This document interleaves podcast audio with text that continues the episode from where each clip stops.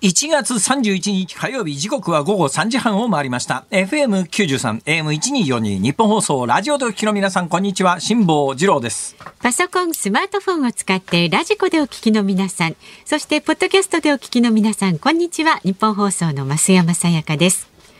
辛坊治郎ズームそこまで言うか。この番組は月曜日から木曜日まで辛坊さんが無邪気な視点で今一番気になる話題を忖度なく語るニュース解説番組です。ニュース見てただけじゃ本当のことは分かんないんだなとね、今日私、自戒を込めて、ただこれに関しては私、間違った解説をしていないっていうか、解説を一切していないので、私に責任がないんですけども、はい、おそらく多くの人が持っているイメージと、えー、今日新たに明らかになった事実との乖離が大きすぎて、まあ、新聞に今日夕刊で一部出てるところもありますし、えー、昼のニュースぐらいからやってるところもあるんですが、はい、多くの方は気にしてないと思いますが、昨日ぐらいの新聞のコラムの論調みたいなものを見るとですね、例の長野県のスキー場のバックカントリーって言ってですね、はい、まあ、あの、整備されてないスキー場みたいなところを外国人がやってきて、滑って、雪崩に巻き込まれて、二人の方が亡くなりましたっていうニュースを受けて、はいうん。まあ、新聞のコラムニストとか、あの、よくあるじゃないですか、一面の下の方とか横の方に、ああいうの書いてらっしゃる方の意見の大半は、外国から日本に来て整備されてないようなところでね、無謀にも滑ってこういうことになってっていう、まあそういうニュアンスで、またその、調子こいて滑りやがってよ、みたいなことそこまで言わないけど。はね、書いてないし言ってない。ただまあニュアンス的にはそんな感じなんですよ。ところがですね、最新の情報によると、はい、あの亡くなった方どういう人かというとですね、えー、アメリカの元世界選手権王者。あそんな方が。世界選手権それフリースタイルのスキーの選手あの世界選手権の王者ということは、世界で一番スキーの上手い人、さらに、はい、さらにこっから先驚きなんですけど、はい、どうやら地元自治体から補助金を得て、撮ってきた写真を自治体に提供するという約束で滑ってたということなんで、なんか海外から来た人が、無許可で無謀にも整備されていないゲレンデ滑って、えー、雪崩に巻き込まれましたっていう、コラムニストの書いてる文章なんか読むとみんなそういう論調なんだけど、全然違うじゃん。世界で一番スキーの上手い人が地元の自治体とタイアップで、多分ね、1000万円近く出るのかな？なんかわかんないけど、補助金もらって、それで写真を撮ったら、その自治体に提供するという約束で入ってるわけだから、みんな知ってるっちゅうか。はいはい。だけどそれ事故を起こして昨日までそれ地元の自治体も知ってたはずなのに一切報道されないってどういうことになってんだこれっていうのがね。で、ね、今日あたりなんでこれが分かったかというと、はいはい、亡くなった方がその世界選手権の王者だというのがアメリカで報道され始めてアメリカ発で逆輸入なんですよ。そうなんですか。で日本での報道だと名前も書いてなかったしよく分かんなかったんですが、えー、アメリカでは名前入りで報道されててあれ？この人フリースタイルのハーフパイプの、まあ、ハーフパイプってあのスキー、スノーボードが有名ですが、スノーボードじゃなくてスキーでもあるんですね。はい、スキーのフライ、フリースタイルの世界一の選手、まあでも残念ですよね。世界一の選手が日本で、やっぱりあの日本で日本のやっぱり雪質っていうのは世界一なんでしょうね。やっぱ外国から日本の冬雪滑りたいっていう人がね、で北海道だけじゃなくて長野県も。でじゃあそういうねあのまあスキーやります？やりませんやったことがあるぐらいです。ああ、昔のあれですね。私をスキーに連れてってという、あのバブルの頃で原田智代、原田智代さんのあの、ホイチョイプロダクションというところの映画で 描かれたような世界ですね。うん、えあの、とにかくスキー場というのは、はい、一般的に言うとですね、圧雪って言って巨大なスキーの雪、スキー滑、スキーやスノーボードを滑りやすくするために、ゲレンデこう、圧迫かけて押し固めるんですね。圧雪して、滑りやすいですよ、その方が。だけど、あの、いわゆるそのふわふわのところで滑りたいみたいな上級者はですね、これだと物足りないと。で、そういう人用のゲレンデも実はあるんです。私、あの、誰も見てくれないんですが、辛抱の旅という YouTube のチャンネルを持っておりまして、はい。この辛抱の旅の YouTube のチャンネルの中で、もう本当に不人気シリーズっていうのがあってですね、はい日本中のゲレンデを全部回りますっていう超不人気シリーズやってるんですが、ええ。不人気この間、旭川の富良野のスキー場行ったんです。富良野っていうところは有名ですよね。ラベンダー畑とか。ね。えー倉本壮さんの北の国とか、国国からとかですね、え田中邦衛さんとかですね、どこまで行くんだって話ですが、ね。まあ有名ですよね。あの富良野のスキー場っていうのにこの間そのシリーズで取材に行った時に、コース図ずっと見てたらですね、中に一本ですね、長い山頂から下に降りるんだけど、わざと圧雪していない、降ったまんまの雪をそのまま残してるゲレンデっていうのがあって、まあ、私が行った時には、あの、うんシーズン初めで、まだそこをやってなかったんですけど、ええシーズン中にはですね、だからそういう圧雪してない、まあフリースタイルじゃなくて、そのバックカントリーみたいなスキーしたいなっていう上級者が楽しめるように、圧雪者が入らないゲレンデをわざわざ用意してるスキー場もあるくらえい、え上級者にとってはやっぱり。で、本当のやっぱり上級者は、そういうところじゃなくて山の中入っていって、あの、ゲレンデも組んでないようなところの山の上から降りたりなんかするわけで、で、それがまあ事故を起こすと迷惑だなっていうことになるんだけど、このことで、今回のことでよく分かったのはですね、やっぱり雪崩っていうのの恐ろしさっていうのは世界一のスキーヤーでも防げないっていう。ああそういうことなんですね。でまた予測ができないと、ええ。まあ、これだけの上級者だったら、ええ。あの天候の急変であるとか周りの状況であるとかそれはもう分かってるはずですよ、ええ。それは素人さんじゃないんだから、ちょっとポットで出て海外であのスキーがそこそこうまいですなんてレベルじゃないですからね、世界一だからね、はい。そういうことも含めて世界一のはずなんでだからそういう人でもやっぱり雪崩っていうのがいかに恐ろしくて、えーうん、防げないかということと同時に、日本でぼーっとニュース見てると一番肝心なところが全く白紙になってて、はいはい。正しいことが頭に入ってないぞと、ええ。でコラムだけ見てるとなんか外国から無謀なスキーヤーが来て無断で山の中入って滑って雪崩に巻き込まれて死んじゃったって思ってる人大半だと思いますよ。そういうイメージでしたね。だけどアメリカ発のニュースからね、ええ。あの逆輸入してしてきたニュースから全部総合すると、昨日まで描かれていた構造と全然違うじゃんこれっていうのが。まあ本当にこの商売気をつけなきゃいけないなと昨日あたりまでにこのニュースを解説してですよ、外国からこういうね無謀なスキーヤー来るんですとか言ってなくてよかったなと思って。まあそうですね。でも情報がないとねわかりませんからね。うんそうなんですよ。だからね、あの、そういう曖昧な情報でコラム書いてた人たちはね、本当に反省しなくちゃいけないと思いますけどね。ええ、まあその外国の話で言うと全然違う話なんですが、今日はあの私のツイッターにこれまた私のツイッターもですね、ええ誰も見ないんですよ。いやいいんです。私なんかただのつぶやきですから見てくれなくていいんです。別に見てもらおうと思ってやってるわけじゃなくてやっぱりあのせっかくなんか自分の人生の節目みたいなものがあると、ええはい。一応自分のし人生の節目みたいなことは日記代わりにつけとこうっていうことで、はい。まあ別に見てくれなくったっていいやぐらいなつもりなんですが、今日もそのツイッターに上げたんですけども、世界文学の中でも、世界文学の中で最も偉大な作品は何かと言われたときに、はい。これなかなか答えにくいと思いますよ。ね、私世界の本の中で最も優れた作品は何かと問われたらうーん東公平のチェス入門かなとか わけわかんないこと言いそうな気がするんです。ね。えーだけどまあ一応定説としてはですよ。やっぱりアメリカ文学アメリカ文学の中で最高峰っていうと、まあ、メルビルの「モビー・ディック」っていう白芸っていうのが。まあアメリカってさ、まああの、ちょっと違った視点で言うと、マーク・トウェインとかね、トム・ソーヤの冒険とか、ほら、あるじゃないですか。ただまあアメリカ文学の最高傑作はと言われりゃ、多くの文学者はメルビルの白芸かな。でも、アメリカにはまともな文学ないよねって結構ね文学通の人は言うわけですよ。でやっぱ文学通の人なんかが挙げる世界一の文学っていうと、えやっぱりねロシアなんですねこれが不思議なことになぜかロシアなんですよ。やっぱトルストイとかですね。えーそれからドストエフスキーとかこういうことになるわけですね。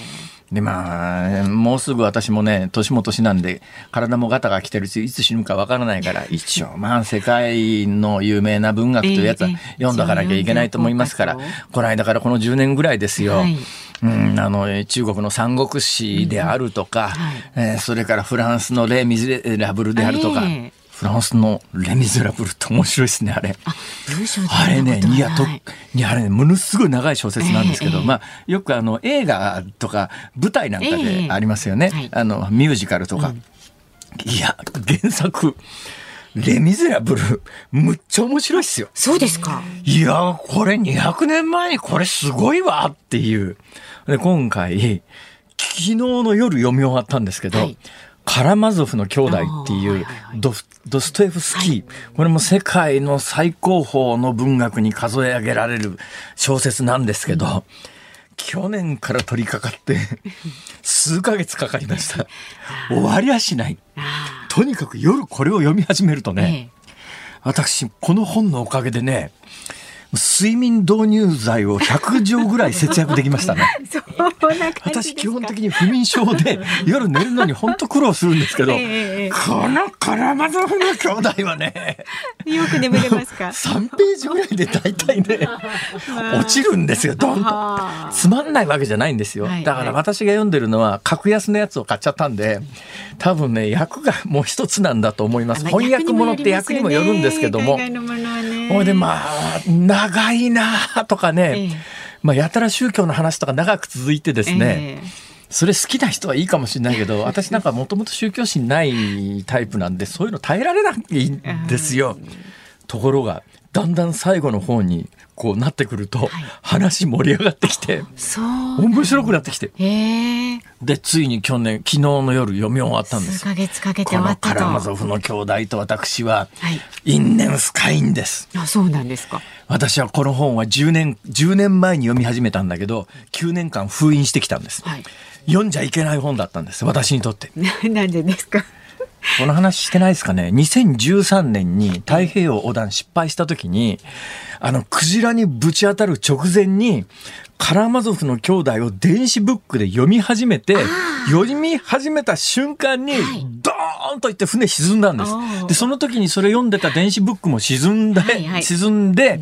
で、日本帰ってきてから、新たに新しい電子ブック買ったら、電子ブックってすごいですよね。あの、いろんなものを登録した瞬間に、太平洋に沈んだ本が全部電子ブック上復活して、データとしてはね。で、カラマゾフの兄弟も復活したんだけど、はいむっちゃ縁起が悪いような気がして、これを読むと悪いことが起きるんじゃないかと。ええカラマゾフの兄弟は読む読むと悪いことが起きる。辛坊さんそういうことをお考えになる。だから2021年の太平洋横断の時には、長編でカラマゾフの兄弟は電子ブックに入ってるけども、これは読んだらやばいと思うから、どだから三国志を導入して、三国志を3回も読んじゃってはい、全部読むものがなくなったんだけど、電子ブックの中には読んでない本で カラマゾフの兄弟だけはあったんだけど、これはやめとこう。これは海にいる間は読まないでおこう。ああ、なるほどほいで無事帰ってきてから去年の暮れぐらいにようやく読む気になって読み始めたけど延々長くて長くて、まあ辛く辛くもなかったんで最後の方面白かったんだけど、ええだけどそれがついに昨日の夜読み終わってですねあなんか私なんかすごい10達成感じゃない年ですか10年来のうん宿題が終わった感じです。あどんな小説か聞いてくださいー。どんな小説でしたか？カラマゾフというし姓を持つ三兄弟の話です。はい。それだけ？はい。ええまあ、まあ、あとはもう読んでいただくということで。えええ深いっすよ。深いけどもね。深いけれどもどうなんだろうな。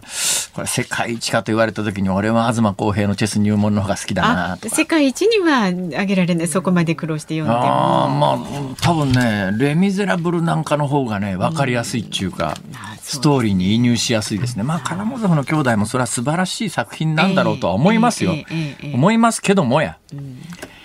10年かかりましたからね読むのに。まあじゃあでも昨日は記念すべきになりましたね。そうなんです。だからツイッターに上げたんです。はいだけど誰も見ないんです。いいんです。僕のことはほっといてください。なんか昨日もの夜しゃぶしゃぶ食べたみたいなの見ましたよく知ってますね。それは見ましたけど。ええあのラジオリビングの冷凍の神戸牛で、はいはいはい。これがねしゃぶしゃぶにぴったりの薄さなんです。美味しいでしょう。あの切り落としの神戸牛。まあ今度いつ発売になるか知りませんけど、今度だったらまた買おうと思って。あぜひねあれしゃぶしゃぶに本当に最適なスライスの厚さでおね。得ですからね。いや、お得。何の宣伝してる 何も番組の冒頭からラジオリリビングの宣伝しなくてもいいんじゃないか。ねそこまでの義理はないぞ、俺は。ぜひご利用になってください。どうぞ先進んでください皆さんもね。さあでは株と為替の値動きです。今日の東京株式市場日経平均株価反落しました。昨日と比べて106円29銭安い2万7327円11銭で取引を終えました。決算発表を手がかりにした個別銘柄の売買は活発でしたが昨日のアメリカ株式市場の下落が重しとなりまして下げ幅を広げました。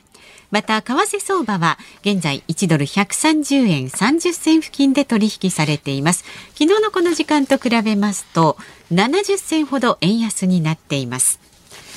さあズームそこまで言うか。この後は昨日の夕方から今日この時間までのニュースを振り返るズームフラッシュ。4時台にズームするニュースは市販薬中国人による爆買いの影響と春から変わる規制、えー、こちらのニュースを薬剤師の栗健人さんに伺っていきます。5時台は東京転入超過3年ぶりに拡大というニュースにズームします。番組では今日もラジオの前のあなたからのご意見をお待ちしております。メールは zoom zoom アットマーク 1242.com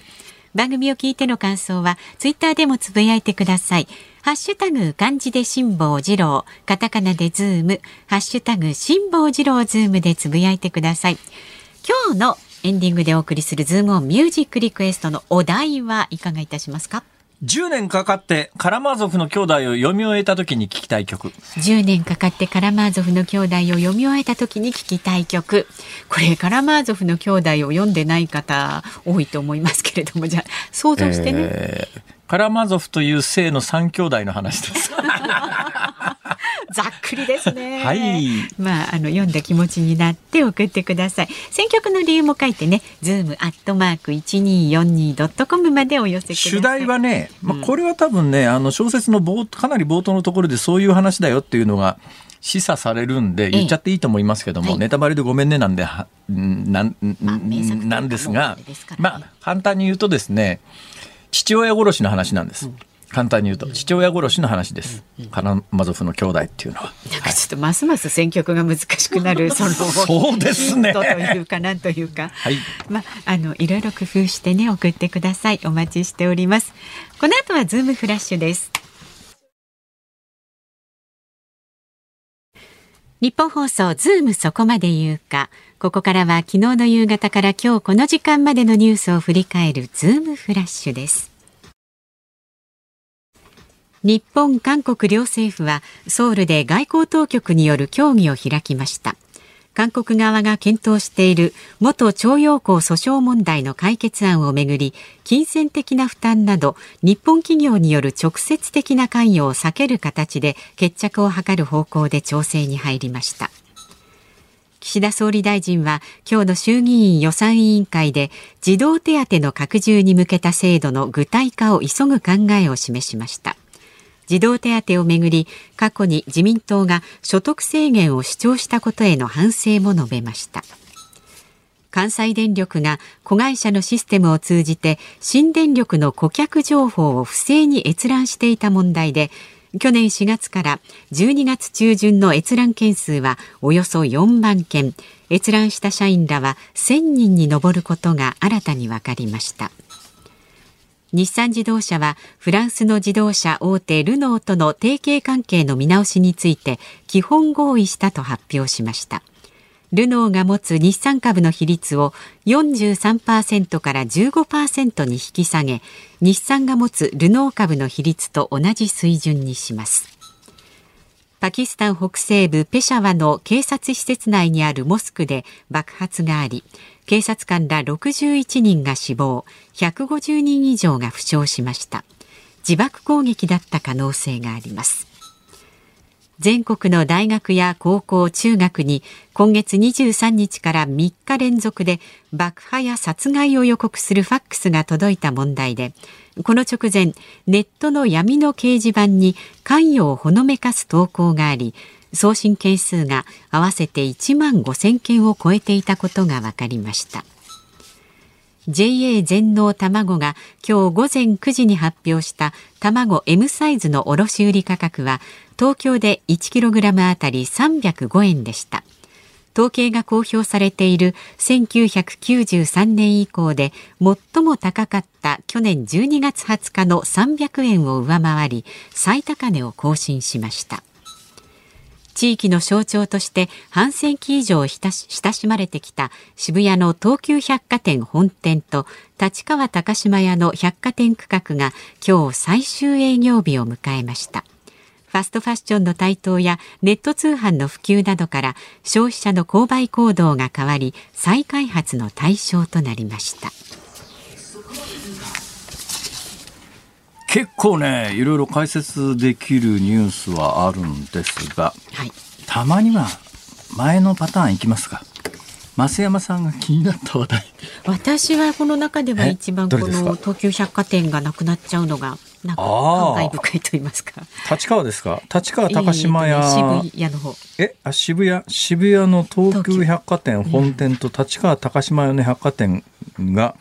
今日最終営業日、はい。ああ高島高たちなみに今日の番組のディレクターは、はい、結婚指輪をこの高島立川高島屋で買ったそうですよ。それをどうも忘れてて奥さんに怒られたらしいですが、えー、大体結婚指輪どこで買ったのかなんて覚えてないでしょ覚え覚えてますか？ない私はあの覚えてないどころかその店がもうなくなってしまいましてですね そうですか。はい、私結婚結婚指輪実はですね、切れたことがあるんですよ。切れた？はい、あのですね、当時ね、あのブルガリっていう宝石店ありますね。うんうん、あそこの指輪でですね、小さいパーツを細い糸とか針金みたいなやつで繋いでるやつが結構入りだったことがあるんですよ。ね、それによく似たので。なんかあのそれからあの他のブランドでトリコロールって言って金でも、ホワイトゴールドと18金と24金と微妙にみんな色が違うやつをこう3つ合わせたようなやつ3連みたいなやつとこれも流行ったことがありますよね。で両方組み合わせて大阪の地場の小さな宝石店が、ホワイトゴールドと18金とえー、24金と、はい、えー、色を合わせてその小さなパーツを糸でこうつないでるやつで、うん、リングを作ったやつを婚約指輪って結婚指輪どうかわかんないですけど、お互い同じやつするやつあるじゃないですか。まあ、婚約指輪、はい、それをそれでそこで買ったんですよ。うん。うん、ところがですねその例の山の家というところで、壁に釘打ってたんです。で、はい、脚立の上あのご高齢の皆さんとにかくね、家の中で一番危ないものは、脚立とか踏み台だというのを忘れないでください。まあ、高齢者の事故で一番多いのは脚立と踏み台なんです。あの脚立と踏み台に乗ってですね、ふらふらっとしてバタッと落ちたりなんかして、それがきっかけに寝たきりとか結構あるんですよ。で高齢者にとってあの脚立とか踏み台とかっていうのは実はとっても危険なものなんだということを、うんうん、どうぞご家族の方も覚えておいてくださいね。はい、私あの山の家で脚立に乗ってですね、うん、釘をコンコン打ってて、ふらふらっとふらついて、うんドーンと落ちた時に、その指輪が釘に引っかかったの。怖くないですかこれ。体重、全体重が指輪一つに引っかかったんですよ。これ普通の指輪なら、多分指飛んでますね。危ないです、ね、ところがですね、その指輪が、まあだからそんな指輪だから引っかかったっちゃ引っかかったんですけども、その細い糸で編んであるようなもんだったんで、はい、バチッって言って、パーツがぶっ飛んだんです。はいはい、で、婚約指輪バラバラ。なんか縁起悪い。なんか思いっきり縁起悪い気がするじゃないですか。うんうん、それで直しに行こうと思ったらですね、はい直しに行こうと思ったらその店が潰れててだからそれ以来私この指指輪してないでしょ？し、ね、別にしないのは別にそういう単にないからなんです。ということで、えー、何が言いたいかというとそのたた立川高島屋がもう閉まったと、はい、でそういうのって地域性があって、うん、私なんか池袋西部閉まるって言ってすごく大きいんですけど、ね、タイムリミット。あそう、はい1月31日火曜日時刻は午後4時3分を回っています。東京有楽町日本放送第3スタジオから辛坊治郎と。増山さやかでお送りしています。辛坊治郎ズームそこまで言うか。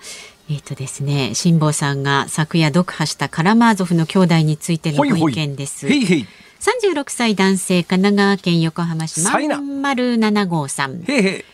高校の時学校の図書館でカラマーゾフの兄弟を読みました。素晴らしい、ね、上下巻を読み終えてロシア文学は難しいなと思い図書館に返して他の本棚を見ていたところ、ええ、カラマーゾフの兄弟の置いてあったところにカラマーゾフの兄弟中間が鎮座していました。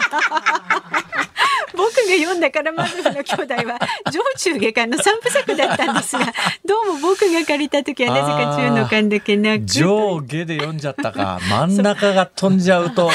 絶対わかんないと思いますいやでもあの読み終えたっていう満足感で、まあ、確かに下巻だけ、うん、中間そうだな 私が買ったやつはですね、はいあの電子書籍の、うん、結構カラマゾフの兄弟っていっぱいいろんな種類が出てて、えー、役もいろんな種類が出てて、うん、大体まあ4000円から5000円ぐらいなんですよ全部揃えると。はい、ね、で私は確かね100円か150円ぐらいで。安くないです。か安かったんです。だから著作権の切れてる大昔のやつだったんだと思うんですが、難しかったのかもしれない、ね、だからもうほとんどなんか。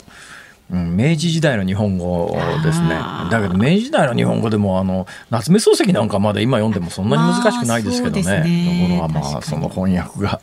結構こんな日本語使わないよなみたいな。そこすごい妙に気になったりなんかして、はい。まあ、そんなこともありました、ね、この方はね20年近い時が流れましたがいまだにカラマーゾフの兄弟の中間は読んでいない、ね、あもう今から中間だけ読みましょう。もう上下が忘れちゃってるじゃないですかね。うんそうですねあのカラマーゾフという名前の三兄弟の話です。わかりました。ね。まだまだ、えー、あなたからのご意見をお待ちしております、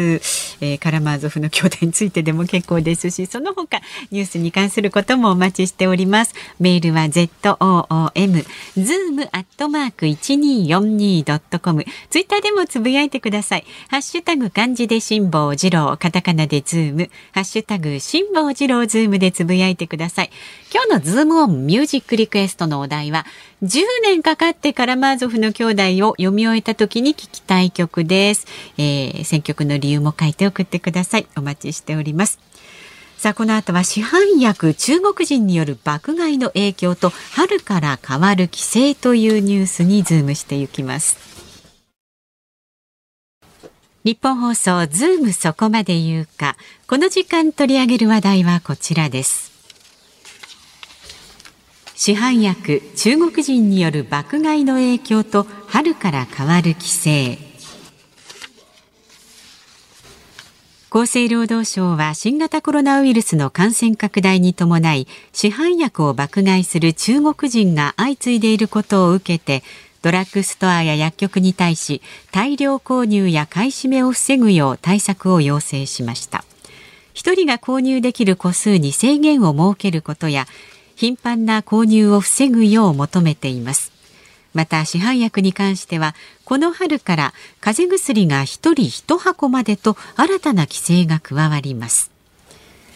さあ今日はこのニュースにつきましてその病気市販薬で治せますの著者で現在もドラッグストアの売り場に立っている薬剤師の栗健人さんにお話を伺います。今回2回目のご出演です。よろしくお願いいたします。よろしくお願いします。いや私ね分かんないことだらけっていうか知らないことだらけで今のニュースの原稿にもあった。この春から風邪薬が1人1箱までと新たな規制が加わりますって。えそうなんですか？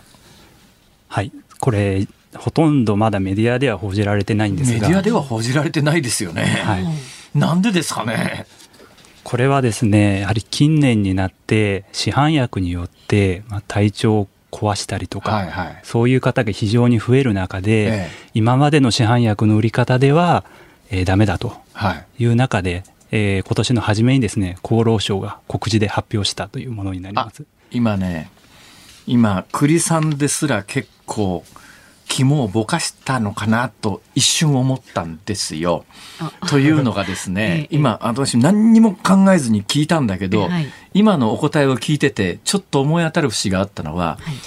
一部の若者で風邪薬大量に要するに薬物の代わりに飲んじゃうようなやつがいるっていうそういう文脈じゃないですか。もうまさにおっしゃる通りですね。あやっぱりそうだったか。あそれでだから風邪薬大量に売るのはやめようってことですね。はいそうなんです。正確に言うと全ての風邪薬ではないんですが、ええ、依存性のある成分が入ってるものは、もう基本的には全てだだから特定の、うん、あの風邪薬が、うん。あのちょっと前に要するに日本薬物非常に厳しいですよね。はい。はい、でまたあのえー、脱法ドラッグ昔はあれ合法ドラッグって言ったんですが、はい、ああいうものもどんどんこう規制されていって、うんまあ、ゆやあの合法的にトリップするものってない中でいろんなものを探っていったらどうも風邪薬の一部のやつを大量に飲むとみたいな話が若者の間で広がって特定の風邪薬があの急に売れ始めたりなんかしてこれまずいんじゃないのっていうことでだけど風邪薬はやっぱり風邪ひいた時にいるだろうと。それとやっぱり適切に使うということで言うと、販売他の脱法ドラッグみたいに禁止するわけにもいかないので。うんだから基本的に1人1箱という制度を作ろうと。で、そういう背景があるから、今これを言うことによって、報道することによって、え、そうなんだって若い人が思わないように、報道自体が抑えられてるっていう構図ですよね。それあると思いますね。全部ここで言ったら意味がねえだろうって話なんだけど まあでも多分この番組のリスナーさんは非常にあのあのお客さんの層が非常にいいのでこれはちゃんと正しくお伝えしてもそう間違ったことにはならないだろうというのを確信して喋るんですが。え要するにそういうことですよね。そうですね。なので裏返すとそれだけその薬物依存というのが普通のと言ってはあれですけれども皆さんにとって意外と身近であると。そのように思っていただく。でもね私逆にそれ聞いた時に別の感想を持ったんですよ。どんな感想かっていうと市販薬って結構効く成分入ってんだなとむしろ思ったんですが、ね、そうですよね。市販薬ってそんなに効くもんなんですか？なんかあの市販薬で薬局行ってお金さえ出せばすぐ買えるものとそれからあのお医者さんに行って処方箋書いてもらって、あのそうじゃないと手に入らないものでいうと普通に薬局行ってお金出したらすぐその場で買えるような薬ってまあ言っちゃなんだけど大して効かねえだろうと実は思ってたんですけどそうでもないということですか？はい。昔は、まあ、一昔前はそういう時代もあったかもしれませんが。あやっぱそうなんだ。はいただ最近はですね、ええ、国の方針で病院で処方されるような薬もどんどん市販薬として販売できるようになってるんですね。あそれは多分あれですねまあ、健康保険の維持で医療費削減というようなこともあるのかもしれないですね。だからちょっとした薬欲しいがために、いちいち医者なんか行かずに薬局行って買えよって、平たく言うとそういうことですな。はい。あのロキソニンとかですね、はい。はい、あと最近の花粉症薬のアレグラとか、えー、はい。えー、こういった昔であれば病院で処方してもらった。ロキソニンアレグラってもともと処方薬なんですか？そうですね。はあ。そこら辺も今であればドラッグストアで買えると。もう同等の成分っていうことですよね。はい。同等ですね、あそうなんですか、うん、あそのあたりってよくわかんないんですけどいつ頃からか変わってきたんですか？そうですね。2000年以降に大きく変わってきたかなと思います。それはやはり経済的な事情、はい、辛坊さんがおっしゃった通り、ええ、ありますしそれと同時に皆さんやっぱり便利になりたいというすごい強い気持ちあると思うんですね、忙しい中ですぐ薬を手に入れたいと、え、そういった、えー、気持ちと一緒になってこうどんどん今規制緩和が進んでてただそれのちょっと良くない部分がこの10年で一気にいろいろ出てきたかなと。良くない部分っていうのはどういうところですか？それが先ほどの、はい、まあ、市販薬による乱用とかですね。あはいはいはい、あとロキソニンもですね、ええ、これやはり使い続けてしまうという方が一部いらっしゃいまして、え、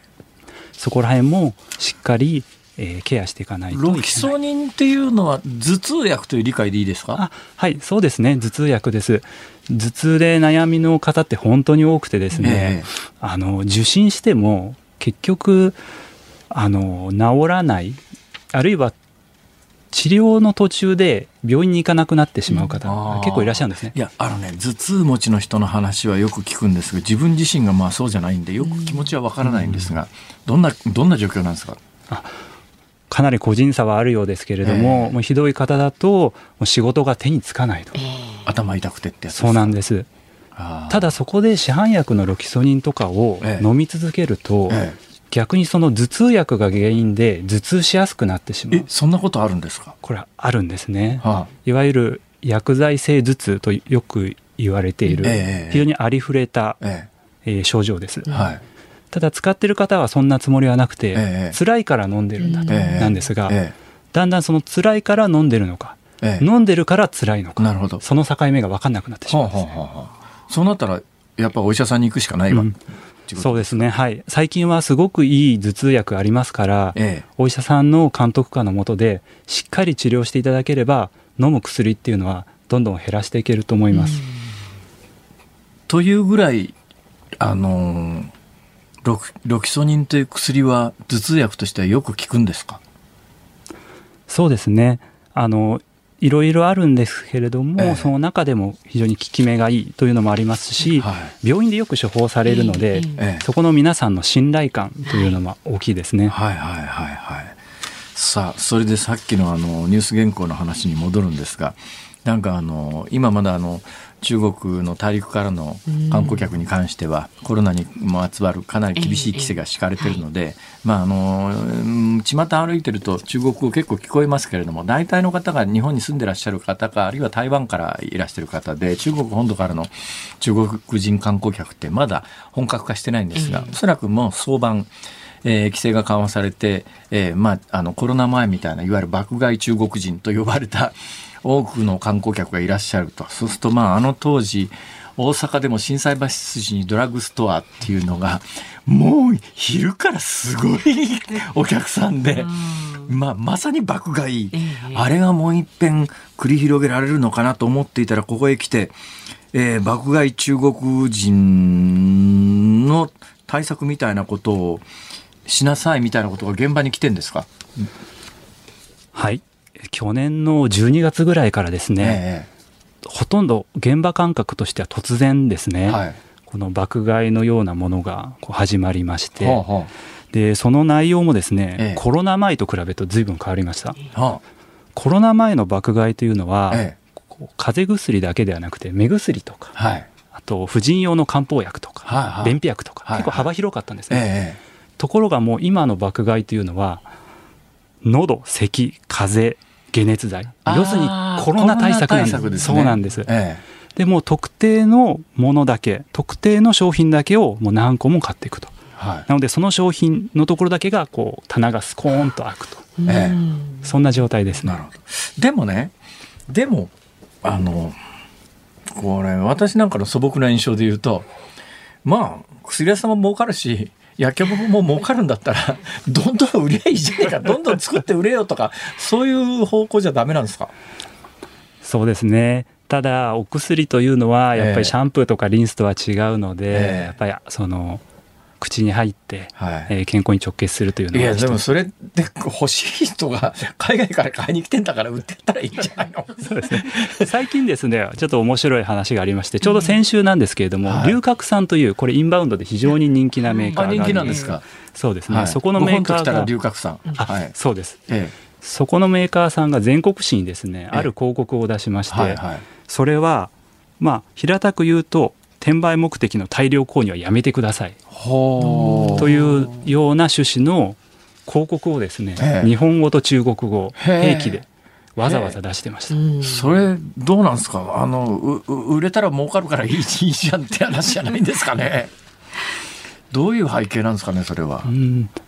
その広告を見る限りは、はいはい、やはりその大量に買って転売をして、向こうの中国の方もですね結構困ってしまう、使い方がわからないとかいう問い合わせが龍角散のメーカーにあったりとかですね、あるいはそういった中国の方々が買うことで日本の方が買えなくなってしまうとかですね、えそういったことがあるようです。あさてこの4月からいろいろ制度が変わるぞというのが私もこの番組で何回かお伝えしたことがあるんですがどうなんですか？自動販売機で薬売るみたいな話がありましたよね。あれどうなったんですか？結局。はい。自動販売機は、えー、去年の夏ぐらいですね。新宿駅のところで試験的に、はい、えー、数ヶ月やりまして、え。それ自体は終わりました。あれはどうなんですか？どんな薬でも売ってたんですか？どんな感じなんですか？ロキソニンは売ってなかったんですが、ええー、風邪薬とか便秘薬とか。あのごめんなさい。まず前提として確認しておきたいんですが薬局で売られてる薬って種類は今3種類ですか？一塁二塁三塁ですか？どんな感じですか？はい。一塁二塁三塁それから要指導医薬品というの。要指導薬品？だから4つあるカテゴリー4つあるんですか？ごめんなさい。まずそれを一つずつ教えてください、まはい、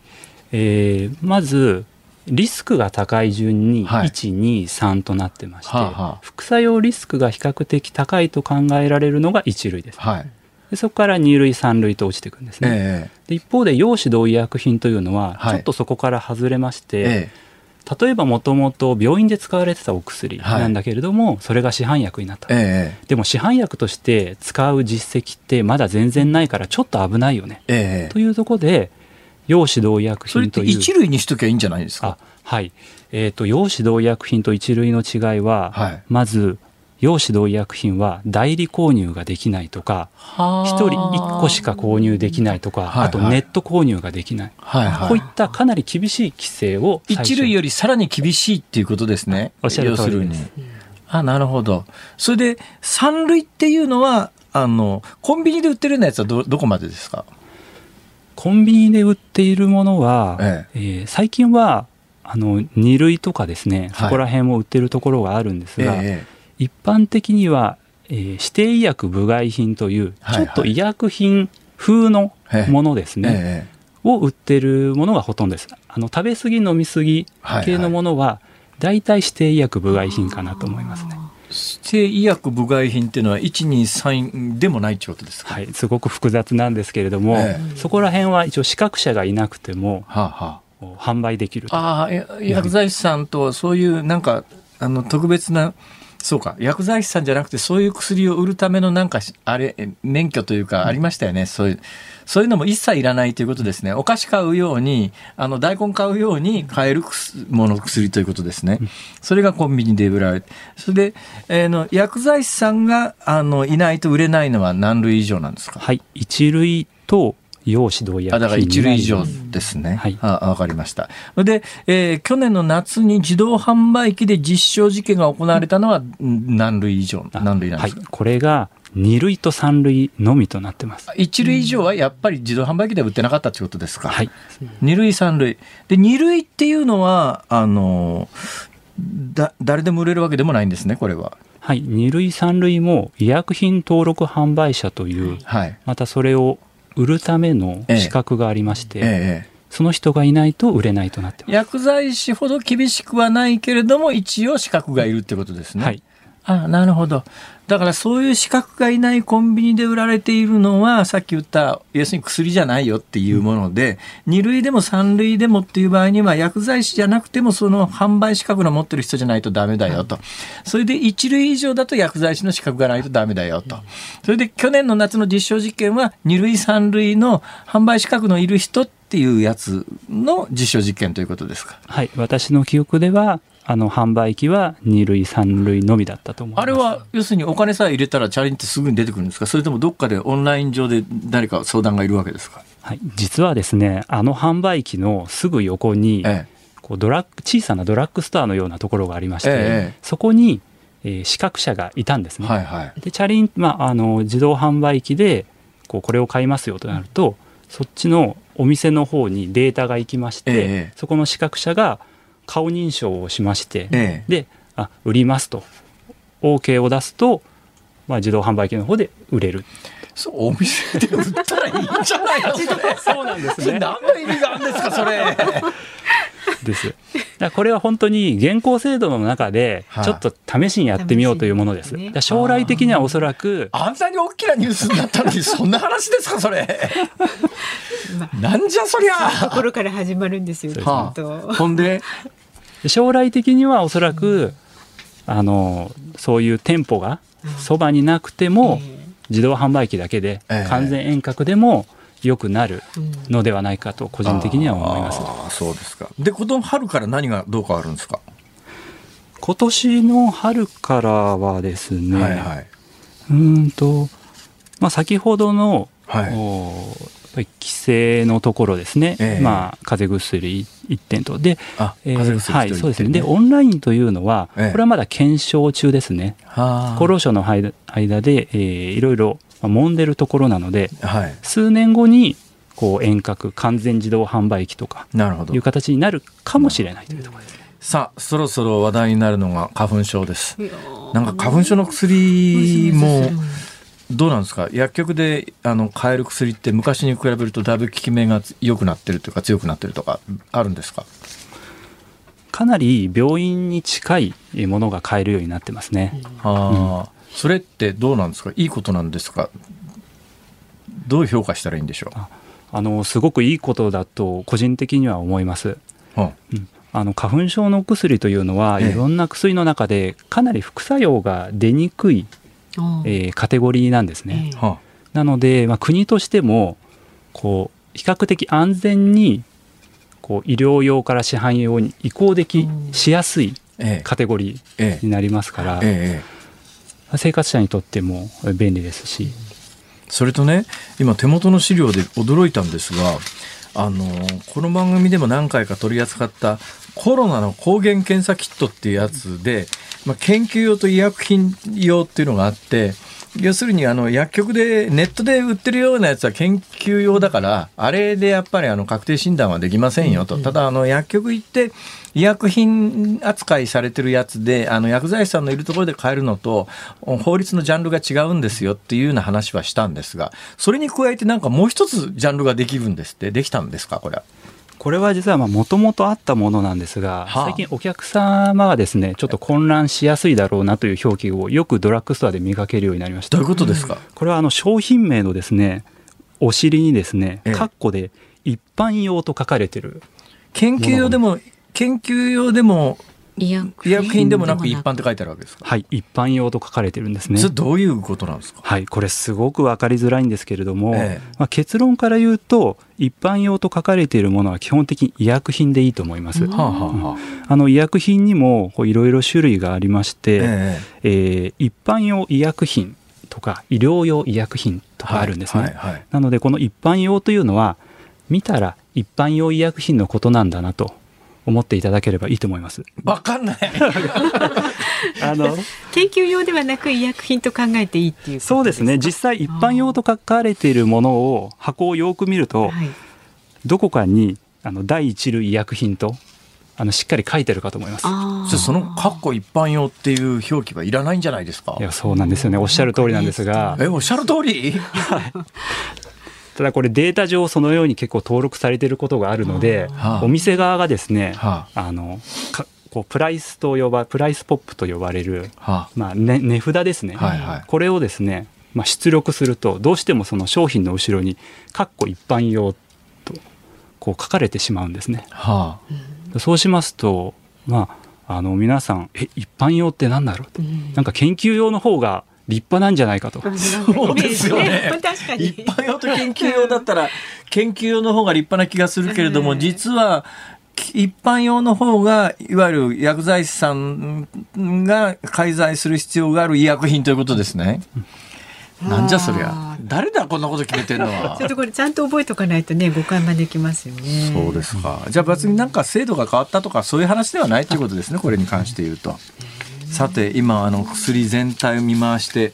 今日どうしてもあの伝えなきゃいけないいや伝えておきたいいいというようなことがあれば最後にお話しいただきたいんですが。あそうですね。あの、まあ、花粉症のこういう季節ですから、はいはい。はい、あの本当に花粉症薬って毎年毎年アップデートされてるんですよ、はあはあ、ドラッグストアのって。えーで花粉症薬結構皆さん毎年同じものを使われてると思うんですが。去年買ったやつ今年使っておとおととし買ったやつまだ残ってるとかそういうやつですね、はい、そうですね。ぜひあの店員さんに相談してですね、えー、ちょっと最新情報をキャッチアップしていただくとより効果の高いものがそうですね。ゲットできると思います。去年より今年一昨年より去年要するに毎年アップデートされてて同じように見えても同じじゃないと。早い話が今年は今年のやつを買えと。さすが薬剤師さん。そういうことだけではないと、やっぱりリニューアルしてね、進化してるっていうことですよ。まあ、そうですね。はいね、私は分かってますよ。はい、あの、でも科学的に優れたものもね、本当に増えてますので。ええええ、ぜひご相談じゃあ、薬局の現場で、あの、薬扱ってて。ああ、毎年毎年進歩してるなという実感がありますか？あ、すごくありますね。なのでもう聞いてほしいです。あ薬剤師さん聞いていただけたら今年はこんな商品ありますよ。ここが変わりましたよって言えるんですけれども。ああ。どんどん質問した方がいいですね。ねそういうことなんだ。いや今のなんかね、うん、今の言い方すごく説得力あった、うんうん、なんかあの商売のために嘘ついてる感が全然なかった。ないですないです。いや誠実な人柄が伝わってきました。そうですね、はい、ありがとうございました、はい、ありがとうございます。またお薬のことについていろいろ聞かせてください。薬剤師の栗健人さんでした。どうもありがとうございました。ありがとうございましたニッポン放送辛坊治郎ズームそこまで言うかをポッドキャスト YouTube でお聞きのあなた。いつもどうもありがとうございます。ニッポン放送の増山さやかです。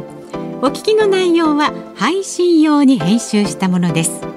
辛坊治郎ズームそこまで言うかはラジオ局ニッポン放送で月曜日から木曜日午後3時半から毎日生放送でお送りしています。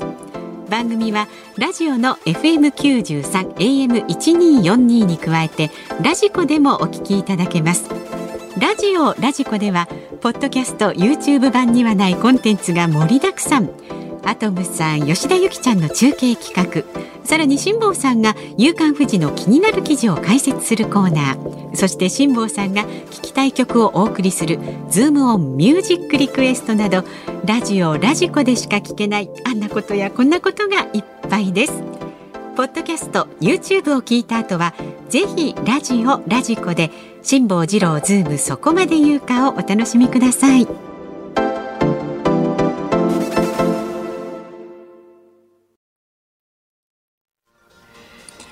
1月31日火曜日時刻は午後5時を回りました。こんばんは辛坊治郎です。こんばんは日本放送の増山さやかです。5時を過ぎましたんでズームミュージックリクエストご紹介していきます。リクエストありがとうございます。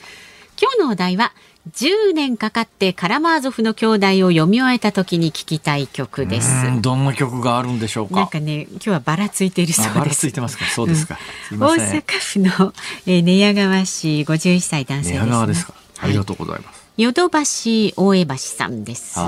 京阪沿線ですね。はい。10年かかって読み終えたということで、あ長い間待たせてごめんと歌詞にあるキロロで長い間をリクエストします。うん、なるほど。渋いとこ狙ってきますね。それからですね、ラジオネーム車とラジオさん、川崎市60歳男性の方はですね。はいはいバブルガムブラザーズで Won't Be Long お願いします。カラマーゾフの兄弟読むのに10年もかかったなんて Won't Be Long そんなに長いわけないだろうって書いてありますけれどもね。それでも数ヶ月はかかると思いますよ。ちゃんと、ね、まあ、どのぐらいのペースで読むかにもよりますけどね、はい、私の場合3ページ読むと寝ちゃうようなパターンだと。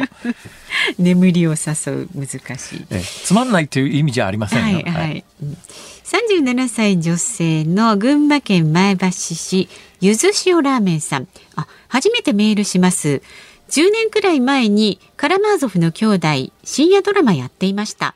市原、えー、隼人さんだっけ？あ主演で。え市川市原悦子さん？違いますよ。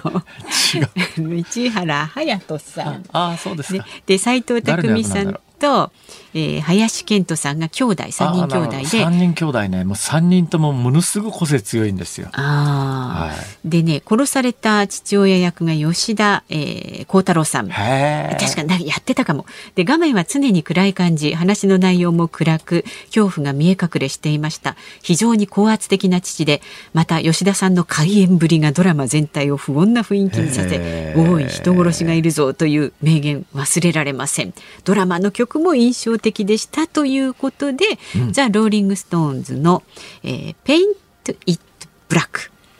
ああ。ドラマに使われたんでしょうか、うん、みたいですね。はい。それからですね、えー、カラマーゾフなら兄弟を10年かけて、ん？読みかん？カラマーゾフの兄弟をですねこれね10年かけて読み終えて聞きたい曲はゲド戦記の主題歌手島葵さんのテルーの歌をリクエストします。ほうほう。まあこれあの父親を殺してしまう物語と聞いたので父親殺しといえば映画ゲド戦。記。ゲド戦記ってそういう話なんだ。見てないな。私も湘南の秀さんからいただいております。それからですね秋田県秋田市のしみたるみさん52歳女性はですね、はい、少年隊バラードのように眠れをリクエストします。ああ我が家の本棚にもあります。ありますか？当時やはり1ページも進まず爆睡できる日々でした。いや途中からねだんだん面白くなりますよ、うん、この本。ああじゃあちょっとね、はい、あのこの方も読んでいただいて、えー、最初はねなんだかよくわかんないんですよ。何が書いたんだこれ？何が言いたいんだっていうところでね多分挫折しちゃう人はそれなりに多いかもしれないですけどね。ある山を越えるとすごいこう没頭するっていうような小説なんか結構ありますよね。一声するとっていうね、まあ、結構ね最初のトーンが最後まで続いちゃうんだけどうん、続いちゃうんだけどでもね、うん、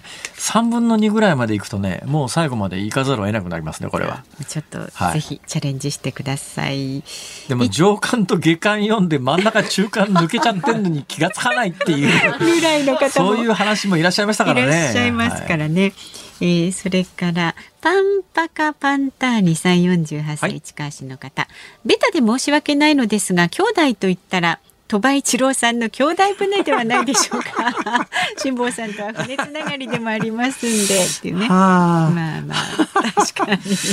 いや面白いと団子さん兄弟じゃないんですか？来てますよ。サーキットの羊さん神奈川県の方。三兄弟の歌といえば団子三兄弟しかないと思います、うんね、おっしゃる通り。やっぱり来ましたよ、はい、そしてこの方がね2名いらっしゃるんですけれどもエミリンリンさんと静岡県静岡市のあやめっちさん、はいはい、渡辺美里さんのテンイヤーズです。あああれから10年もって、そうそうそう。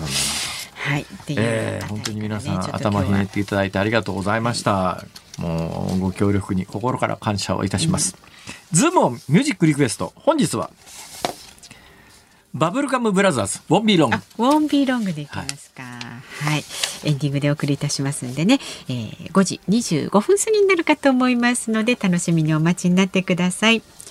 さあ番組ではラジオの前のあなたからのご意見は24時間お待ちしております。メールは zoom アットマーク 1242.com。ツイッターはハッシュタグ辛坊治郎ズームでつぶやいてください。あなたからのご意見をお待ちしております。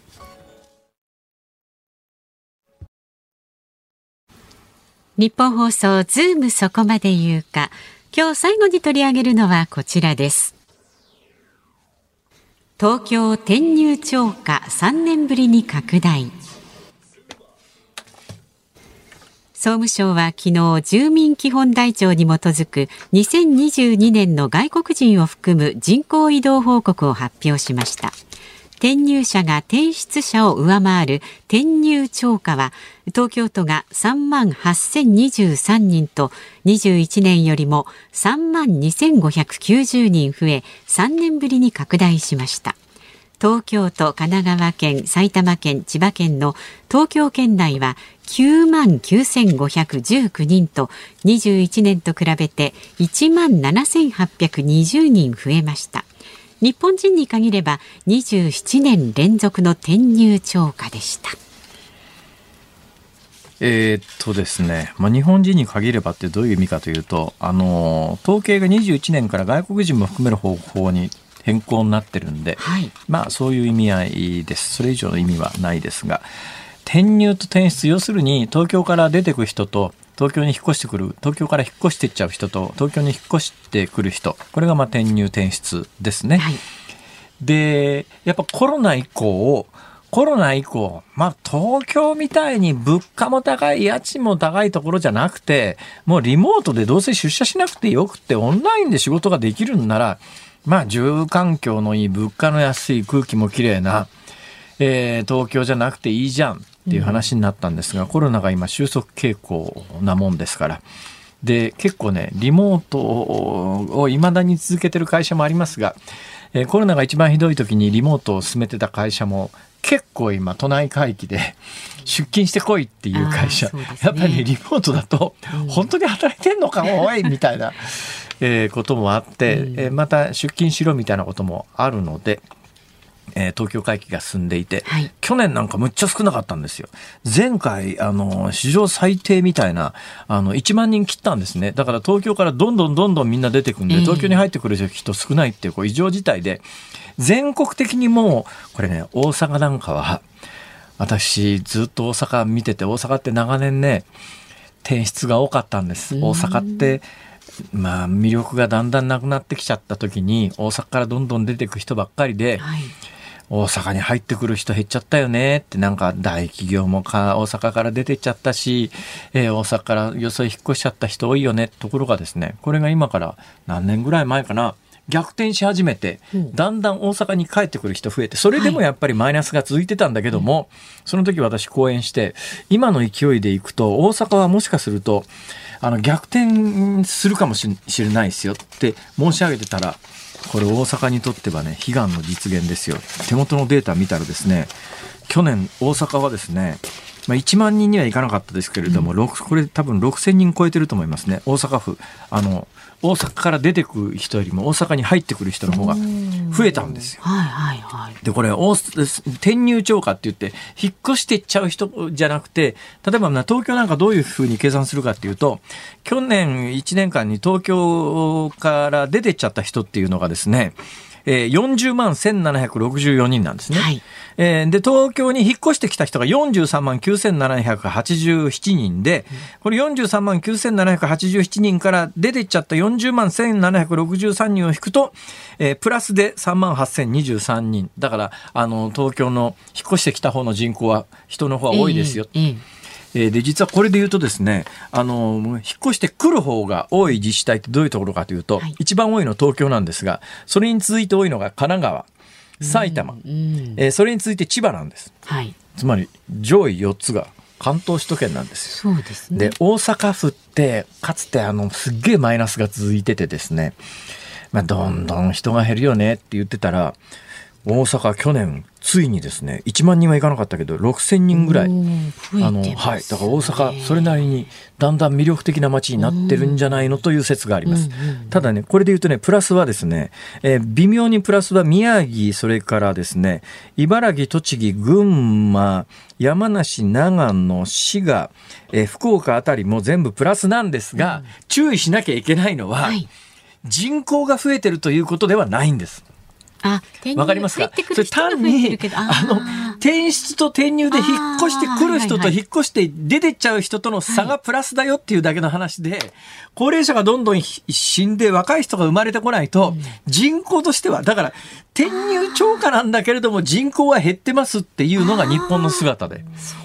だこのニュースすごいね錯覚を起こさすんですよ、はいはい、結構全国の統計見てると全国で結構転入超過の自治体ってあるじゃんって話なんですけど、えー、そういうところが人口が増えてるかというとそういうことはないわけで。転入超過なんだけどもそれでも人口は減ってると。いうことでなんとかしなきゃいけないよねっていうのが今日本の最大の懸案なんだけれどもまあ、あの始まった通常国会における国会論戦聞いてても、本気でこの人たち日本の人口を増やそうと思ってないだろうっていうそこが毎日ニュースになっていると、えー、そういう構造にあります。えー、だけどねこれってね基本的にはあの人為的にやっぱり東京一極集中だからもうあの、えー、地方にもう東京に集中するのやめて地方に住みましょうよとかってよくこう行政がキャンペーンなんかするじゃないですか。政府もキャンペーン張るじゃないですか。えーえーそれダメなんですよ、そういうこと言ったって。あの、誰も東京に住みたいと思ってなくたって、仕事の都合上、ここに来ないと仕事がないから来ざるを得ないからみんな来てるわけで。だから東京に来るにはそれなりの理由があるんで、え地方に至って仕事がないし、生活もできないし、だから来るという構造があるのに、スローガンのように一極集中はやめようとかね、そういうことを言っても意味がないんです。この構造を転換しないことには、だから数字の遊びみたいなことをしないで、やっぱり地方でちゃんとご飯が食べられて仕事があってっていう状況を作り出してあげないと、だって私東京と大阪今2拠点生活ですけども、はっきり言いますけどねスーパー行って同じもん買った時に支払い額は東京は1.5倍します。だから大阪で同じもの買って大体2000円で済むところが、うん、私の感覚で言うと2000円ぐらいかなと思って東京でレジに行くと3000円いっちゃいます。そのぐらい実は東京の物価って、で、家賃とか、あの、マンションの値段なんかもっと大きく、あ、ね、の、東京は高いですから。ね、誰も東京なんか住みたくねえわって話なんだけど、うん、でも住まざるを得ないっていう構造を変えてやらない限り、うんうんうんいくらスローガンとしてあの一極集中はやめましょうとか言ったって、うん、そういう話じゃねえだろうそこをなんとかするのが政治だろうと思うんですが、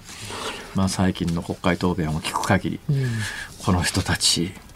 本気じゃないよねと思う毎日辛坊さんの結論がいつもなんか着地点がそこになることが多くなってきましたね。だからねこれやっぱりねここ一番頑張ってね、うんちゃんとした人を政治家にするようなシステムを構築しないといかん。ね、辛坊さんが頑張るのいやいやいや、だからそこに迷い込まないように、はい、こう慎重にその流れを避けながら。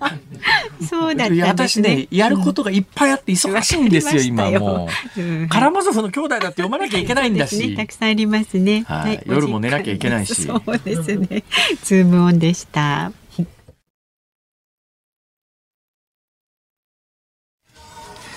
ズームミュージックリクエストをお送りしているのは川崎市車とラジオさんからのリクエストバブルガムブラザーズ Won't Be Long Won't Be Longまああの日本語に訳すともうすぐまさにもうすぐさっていうのが歌詞の中にありますけどね、はい、ウォンビロング、えー、作詞作曲ブラザーコーン。えー、東京都杉並区高円寺出身のブラザーコーンが東京高円寺阿波踊りをモチーフに作った楽曲。本当かおい。本当かおいこれ、え。ーそうらしいですよ。はい。えー、もう本当に入りましたよね。流行りましたね。ちょっと懐かしくなりました聞いてて。さあこの後ニッポン放送は古家正亨さん、 K TRACKS をお届けいたします。今日5人組ボーイズグループ、 TOMORROW X TOGETHER 特集です。で、明日の朝6時からの飯田浩二の OK 工事アップ。コメンテーターはジャーナリストの佐々木俊尚さんです。ミャンマーのクーデターから2年混迷する社会の今ということで、ジャーナリストの北角裕樹さんお電話で出演されるそうです。で、えー、この番組は明日は航空旅行アナリストの鳥海幸太郎さんをお招きいたしますので、楽しみですね。はい。鳥海幸太郎です。いや違うそれ田原さん、ね、太郎ですね。はい。ここまでのお相手は辛坊治郎と増山さやかでした？また明日。